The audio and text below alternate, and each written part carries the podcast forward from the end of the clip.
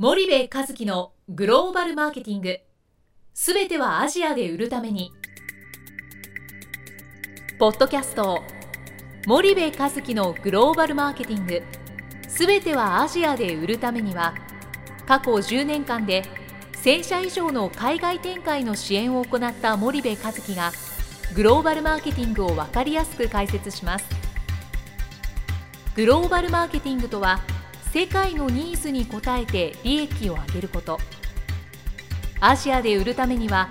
ものづくりプラスグローバルマーケティングを武器とした戦略を持たなければなりません。日本には素晴らしい企業が多く存在します。その企業とともにアジア市場を目指したい。再びジャパンアズナンバーワンと呼ばれる時代を作りたい。森部和樹はそんな思いを持ちながらこの番組を皆様にお届けいたします。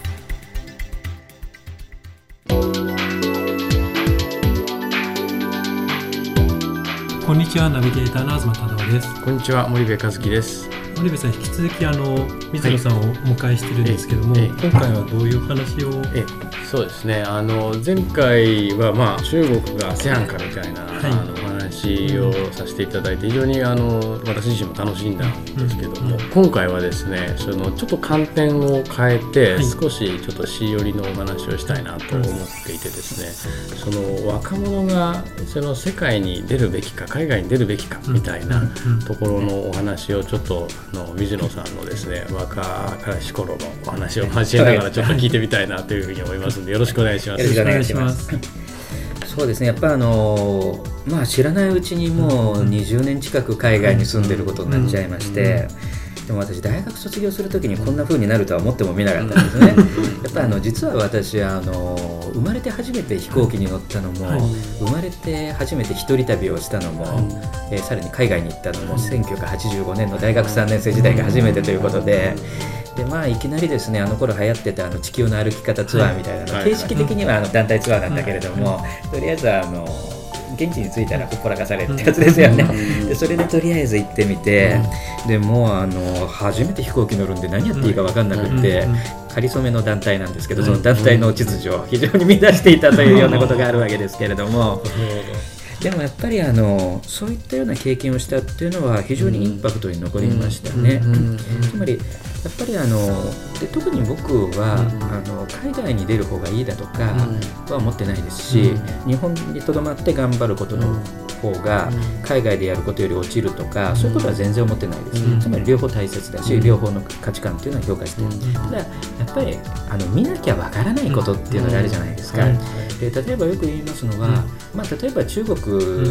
のインターネットとかなんかでも日本に旅行行った人間ってなんか日本ファンになるよねっていう書き込みがあったりうん。で逆に言うと日本人でも中国に行ってみたらなんとなくあの好きになっちゃったとか、うん。そういうケースって非常によくある話で,、でこれ何かというと、まあ、例えば去年の報道もそうなんですけれども、大体中国に行ったことがない人間から見ると、中国にいる日本人はみんないじめられてるとか嫌な目に遭ってるとかそう思ってる。で行ってみるとあの別にそういう話なくって親切にされてるケースの方が圧倒的に多いわけですね、うん。そうするとで逆もまた同じなん。ですね、そういうような話をやっぱり知ると物事の判断基準というのが変わってくるし、程度公平な立場で中立的なものの見方ができるようになると、うん。ですってそれをやった上で判断するのか、それとももうあのどっかであのインターネットやらどこかでうん。集めてきた情報のイメージの中でうん判断するのとでは当然のことながら違ってくるので、うん。だからやっぱり欧米も行った方がいい。私もあの中近東も出張行きましたけれども、あの湾岸戦争でまだ油田が燃えてる時に行きましたけれども、そういう時に行ったりだとかあと中国に行ったりですとか、そういう形であの行ったことが非常にあの今の、まあ、肥やしになってるなっていうところはありますね。それはまあ視野を広げるっていう意味もそうですし、その自分が常識と思っていることをこ受け入れられる人間になれるっていう、そういうことですよね。はい、またあの意外と堂々と物が言えるようになれるとかね、あのやっぱりなんかあの言語によって不思議なことにあの人の話し方ってすごい。変わって、でまあ面白いんですけれども、香港にですねまあ、香港人ですから広東語がベースなんですけど、広東語と北京語と英語と日本語が話せるやつがいたわけですよ、仕事能力というより語学能力の方が出てであの言ってることは比較的ちょっとあのおまぬけっぽかったんですけれどもただその人間が英語でプレゼンしてる時は、もうこの身振り手振りであるね「Do you understand?」とか言ってこうやってやってるわけですよ。で急に日本語に変わると「分かっていただけましたでしょうか?」みたいな感じでもみ手になってあの背中の角度まで変わっちゃうのが非常に見てて面白かったんですけどでもやっぱりあの外国に行ってでやっぱり外国語で物おじしないで話すこと、えーそしてやっぱりあの中国語とか英語の方がなんとなくあのはっきりものが言えるので、そういったような形であの交渉ができること。あとはあれですよねあの日本にいる時ってもう文法的に正しい正確な言葉を話さないと恥ずかしいと思っちゃう。ただ現地に出るとまずあのそんなあの表面的な正しさよりも、もう最悪あの自分が怒ってることさえ伝えればいいとか、そういう場合もあると、そういったようなところがあるわけなので、そういったようなことって、まあ、あの場数踏んで慣れないとわからないことですから。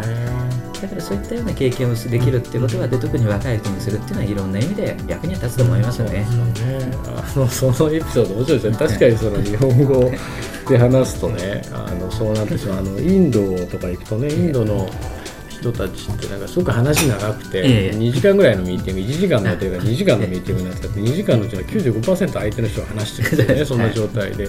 でやっぱりその椅子に座って足を組んで堂々と、ええ。で言ってることは別に大したことないんですよ、ええ。そんなことは100も承知やということを言ってるんですけどやっぱりそのすごく堂々としてアメリカ人と商談してもなんかこう名刺をねいちいちこうあの礼してね渡すという少々感全くないんで机の上を名刺がピャーッとこう滑っていくっていうんですかねそんなようなのをこう見てるとやっぱりなんか日本語でこう話すっていうことがその世界に行くとなんていうんですか礼儀正しくなりすぎちゃってビジネスの上で損をしてるみたいな。なんかそんなのがあって中国語を水野さん喋られるからよくわかると思うんですけどなんかとにかく大きい声で自分の主張をバンバン言わないと なんかこう日本みたいにあの遠慮して一歩控えてってやってるとまあ負けちゃうじゃないですか。あの最後まで一言も喋らないで終わっちゃったよね。そうですよね。で、あの 一回何でしたっけね、あの乗ってた車かなんかがぶつかってね、明らかに僕の運転手が悪かったのにはい。後ろから突っ込んでますからね。前に出てって、まあいきなり大喧嘩始めて、ええ。もう6歳やってるわけですよ。だからなんかそんなのはやっぱね日本語って損なのかなっていうのはね、はいはいあのたまに思いますけどね。物腰とかねあの、やっぱりいろいろ言葉の攻め方とか、うんそういうのってありますよね。ありますよあとやっね。ぱりあの海外に出ると、うんで外国語で話すと、うんつまるところはあの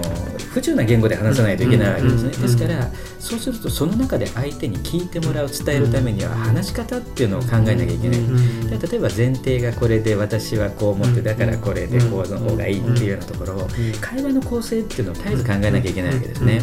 だからそれって20代で僕はあの語学研修生に出てでいつも言葉が意思が伝えられないフラストレーションからやっぱりそういうことをもう努めて考えるようになりましたね。でそうこうしてるうちに日本語が変になっちゃったみたいなこと言われる。ケースがなんか水野さんの言葉あのちょっと丁寧すぎて日本人っぽくありませんみたいなことを言われるケースが多いんですけれども、まあ、ただやっぱりそういったようなことは考えざるを得ない。つまり日本にいたら考えなくてもいいようなことを考えざるを得ないことがあるのでそれが参考になることもありますねっていうことですよね。でその海外に、ま出ていくべきかみたいなところっていうのは、その出ていくことっていうのは決していいこととかあの、ええ。っていうんではなくて出ていくことによってこう視野を広げたり、自分との違いをこう受け入れるためにこうなんか出ていけみたいな。まずあの海外に行ってそんなことはないと思います。だからまず一回行ってみ見るべきだと思いますね。で例えばあの、まあ、スポーツ選手なんか見ても、じゃあ日本の中で、まあ、野球例えてもね、日本の中で1位になることと、まあ、例えばあの野茂が昔言ったのが、まあ、私自体は非常にあれなんですけれども、私松井とかイチローよりもあの頃の日本人って、まずあの大リーグで日本人は通用しないと思ってたのでその時にあえて行って一人でイメージ変えたっていうのはやっぱり素晴らしいことだと思ってて、やっぱりああいうぱりやってみて世の中の認識を変えるっていうのはすごく勇気がいることだし、そういうことができるっていうのは非常に実績になると思うんですね。まあ、僕はあの同じ海外ではやってますけれども、まあ、業務提携先は中国企業ですけれども、お客様は全部日系企業なので、ちょっとそこら辺のね、あの海外で行ってるというほど言われたことかっていうと自分自身としてはそんな大したことだとは思ってないんですけれども、やっぱ中国でもアメリカでもいいんですけど、そっちの人間に物を売っていくだとか、運動選手なりに競い合って勝つだとか、そのためにはすごい覚悟と勇気がいることなので、それができている人間っていうのは素晴らしいなと思いますよね、やっぱりね。これからなんかますますそういう時代に、ね、なっていくから、やっぱりそういう観点っていうのを、ね、ね。しっかり持っていかないと。でもやっぱり ねあの、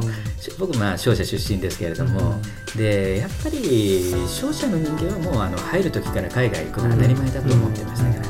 ら、で今だったらもうね、あの商社とかなんかじゃなくって、中小企業に入ってもとりあえず一生日本に入れるなと思ってたら急に中国に行けとかベトナムに行けとか言われちゃったりだとか、さらにあの大手商社の中でもアメリカでとか欧米でやってたのに次の認知が中国だったので非常にある話で、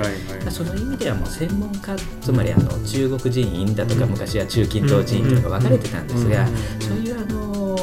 まあ、秩序が今崩れつつあって要するにマルチで実績残せる人間が求められているのは確かだと思うんですね。でその駐在をねこう海外駐在命じられた時にうちのあのナビゲーターの東も2001年かな上海駐在5年ぐらいしましたけどその駐在をね嫌がる。そういう相談結構あって。で僕自身もその父親の駐在で小学校卒業してからシンガポール7年いてででその時があって今の自分があるからすごく父親に感謝しててその子供の教育があるから駐在しないとかね。結構そういう人たち多くて、はいはい、けど実はその水野さんもご家族も以前向こういらっしゃって、はいね、なんかいろんなベネフィットがあったんじゃないかなというふうに思ってるんですけど、その辺どうですか？そうですね。やっぱりまあ、例えばあの子供の度胸がついた、まあ、さっきの話と同じですけどね、うん、っていうのがやっぱありますよね。うん、で面白いのは例えば日本の子供が外国人歩いてくるのを見たら、あアメリカ人だとか、あインド人だってまあ言いますよね。で香港で育った子供っていうのはあ英語人だあ広東語人だってこういうの言語で言うの、そういう意味では非常にあの人種がもう入り乱れているので、その意味では非常にあの言語で分けちゃえって非常にある意味公平なというんですかね非常に広い対話ができるようになるっていうのはまあ海外で成長したメリットなんですかね、良さですね。だからなんか実はそういう意味でも僕はそのなんか話はちょっとそれちゃいますけど学校があるからっていうんじゃなくてね、はいはい、少し違うものをこう子供には見せてあげられるし、必ずしもそのいい学校へ行くことが、その後いい人生をこう過ごすかってことにつながらないじゃないですか、まあ、考え方だと思うんですけどもね。何がね何があの明日になるかって分からないですよね。ねまあでもねあの今商社に入った人間でもあの海外行きたくないっていう人間がいるからちょっとそれね。あのだったら他の会社行けよってあの それ以外だったら別に僕分かるんですけどね。それってあの会計士事務所に入って経理やりたくあの僕仕分けやりたくありませんとか言ってるのと同じことでしょうね。僕もその年間のね半分ぐらい海外ですけどね僕も日本が一番いいんですよ、うん、もうなんなら港区が一番いいって思っていてですね、はい、そこから出たくないっていうぐらい思っていて、はい、やっぱ日本食って美味しいじゃないですか、うん、確かに、もうアメリカ行っても中華行ってもなんか次の日にもうかなりダメで、でまあ2週間ぐらい頑張りますけど。あのやっぱりそれでも海外にね商社の人行かないってね、で実はその、えーと、駐在で行くといろんな手当があるじゃないですか。ありますね。特別手当ね。大企業になればなるほど実は一つお金を貯めて帰ってこれるっていうね、そういうメリットもありますよね、いや良かったですね企業ね。辞 めて初めて分かる前の会社の待遇の良さっていう。ね。給料がベースで出て危険手当になんとか手当にボーナスなんかいい時はなんか日本と現報で両方出てるとかねなんかいろいろありますもんね。そうですよね。ですからあんまりあの言うと生々しいからないですけどでもやっぱりあの現地でもらう給与も日本より高いし、家賃も持ってもらえるし、であの日本でもちゃんと手当が出てるし、まあこれは素晴らしいことですね。で今はあの自分で稼がなきゃいけないので、ですからあの日本でのローンの返済だとかまだ残ってるんで、あの年金の返済だとかそのために必死になって印税稼がなきゃいけなかったりとかね。生活生活生活執筆とか生活講演とかなんかなっちゃってますけど。いやいやでもあの冗談さておきでも本当にやっぱり20代でこう駐在のチャンスが巡ってきたら、やっぱあの一回行ってみるっていうのはね全然行ってみるべきだと思いますね。いいですよね。20代であと上海とか、まあ、関東どうなのかあれなんですけど僕が、えっと、香港深セン行って、えっと、起業したのが20確か7の時だったんですけど、それぐらいの年齢で今上海とかで事業をやってる人って結構いっぱいいますよね。でやっぱりある意味ではあの海外での企業ってやりやすいんですね。でなんでかって言いますとやっぱり大きなパイの中で大きなビジネスをやるかちっちゃなパイの中でちっちゃなビジネスをやるかっていう話はあるんですけれどもやっぱりあのそれは完成形はさておいて最初にやりだす時まず実績がないうちからやり始める時ってパイのちっちゃいところから始めた方がいいに決まってるのでであれば例えばあの海外では、まあ、フリーペーパーでもインターネットでもいいんですけれども、それで一回あの連載を持てば、大体そこそこの認知度がつくわけですね、で日本のこれだけ日本人がいる中でちょこっとインターネットに書いたところだって誰も認知してくれないと、だからそういった意味ではまず海外で始めるっていうのは非常にやりやすい方式であるのは確かです、でさらにそういった形で真面目にこう繰り返していったら、そしたら徐々に徐々に信用が出てくる、やっぱりあのいいとこでこれモラルが守られているところですけど海外の日本人社会っていうのはいい噂も悪い噂もすぐ広まりますから、一旦不義理したらもう二度と浮き上げられませんので、その意味ではその中でじっくりとあの信用は出てくっていうのは一つですよね。なんかあの変なね日本人もい。っぱい増えましたもんね、はい、なんか。日本人騙す日本人がいたりしますからね。十年ぐらい前とかそんな人ってねそうそういなかったっていう気がするんですけど、日本人が日本人をね。なんか騙すとか言ってね。びっくりしますよね。やっぱりあの一回名前出しちゃうとつまりあの有名になっちゃうある意味認知されちゃうと、そしたらもう悪い噂もすぐ伝わるんですね、やっぱり騙す人間なんて鼻から名前が出ないように努力しているわけですよ、偽名使ったりね。であの騙された人間がまた日本に帰っちゃうので、また次の日本人間を騙せるみたいなそういう話になっちゃってますから、そういった意味ではちょっとあの海外でついつい同居人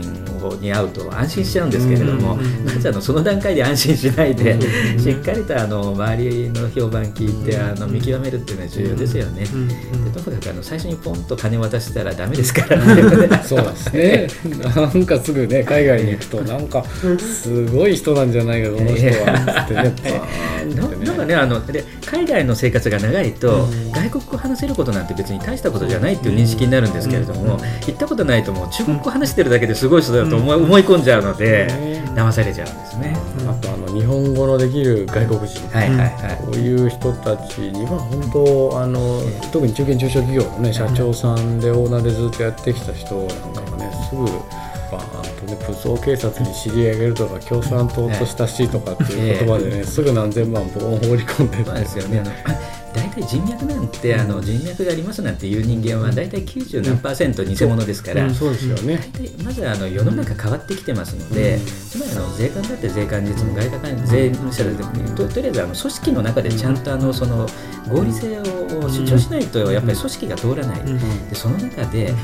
明らかに脱税しているのにあの人脈要するにその人間がそれをあの握りつぶせる権力があるかなそれあるわけないわけですよ。でそれを騙すような人間っていや俺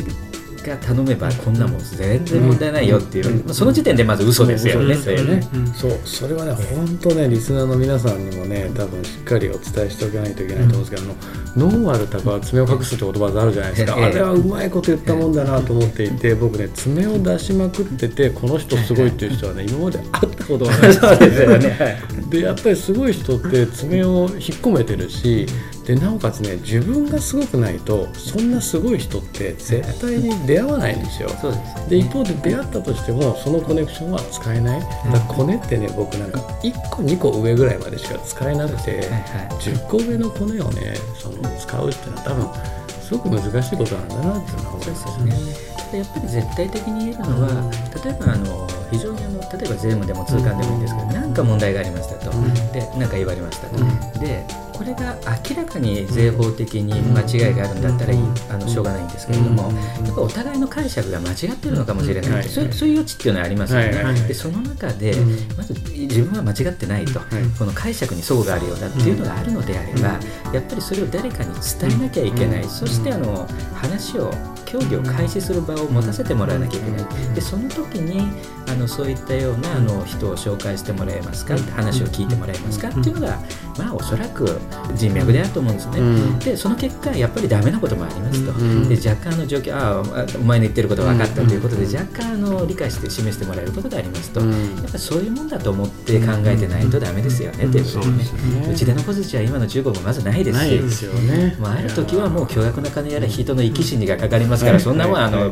関わってる人間なんてもうほとんどいないですあのそこらの街中歩いてないですよと。これはね本当に重要なメッセージなんで、リスナーの皆さんこの10今何年ですか？中国は20、えー、そうですね。ですからビジネスで始めたのは1989年ですからね。の水野真澄が、えー、中国ビジネス、えー、必殺技ないよということを申しておりますので、えー、当たり前のことを着実にコツコツとやっていくということが、えー、事業成功のポイントですと。で一方で最後すみません、話がだいぶそれましたけども、水野さんから若者の外に出るべきだと、あまあ、海外にあの行ってみてはどうかというところで何かこうメッセージがあればですねそんなメッセージで締めくくらせていただければと思います。ええそうですね。やっぱりあのまず若いうち私もあの20代の時に海外に出て、まあ、必死でした、まあ、あの20代に出る時っていうのはまず最初行った時言葉もわからない、でなんかの若いというだけで必要以上にあの日本人からも中国人からもあのひなんかあの軽く見られて嫌な思いがあることは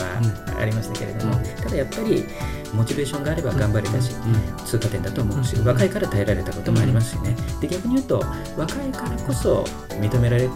ことっていうのはあります。例えばもうあの一生懸命さやる気だけやれば可愛がってもらえるっていうのは若さの特権ですよね、だからやっぱりそういったところで目を輝かして一生懸命頑張ってる人間に僕は何人も大学生とか、あの20代の若者に出会いましたし、それは非常に尊いことだと思うしあの応援したくなるし、その意味では若さっていうのもある意味というか年齢ですね、年齢っていうのはある意味平等で、あの年を取ればそれなりにポジションもできて知識もたまるからあんまり嫌な目に遭わなくなるよと、でもあのやる気だけじゃねあのやる気絡まれ 絡まれてたら何あの人ってことになるしでも若さがあればやっぱり一生懸命さっていうのはやっぱり伝わってそこからやっぱりいろんなきっかけがこれはあのビジネスのきっかけかもしれませんし、ね、その人の評価かもしれないしでもしかするとやっぱりあの日本とかベトナムとかタイとかいろんなところでその頑張ってる日本人を見てその日本という国のイメージを変えてくれるのかもしれないしだからそういった一人一人の努力がやっぱり報われることっていうのは絶対あると思うのでそれを自信とやる気をやっぱり忘れないで頑張ってほしいなと思いますね。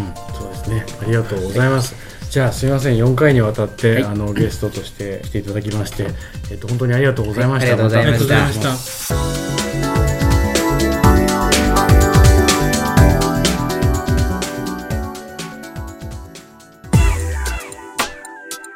本日のポッドキャストはいかがでしたか？番組では森部和樹への質問をお待ちしております。ご質問は podcast アットマーク spydergrp.com ポッドキャストアットマークスパイダー grp.com までお申し込みください。たくさんのご質問をお待ちしております。それではまた次回お目にかかりましょう。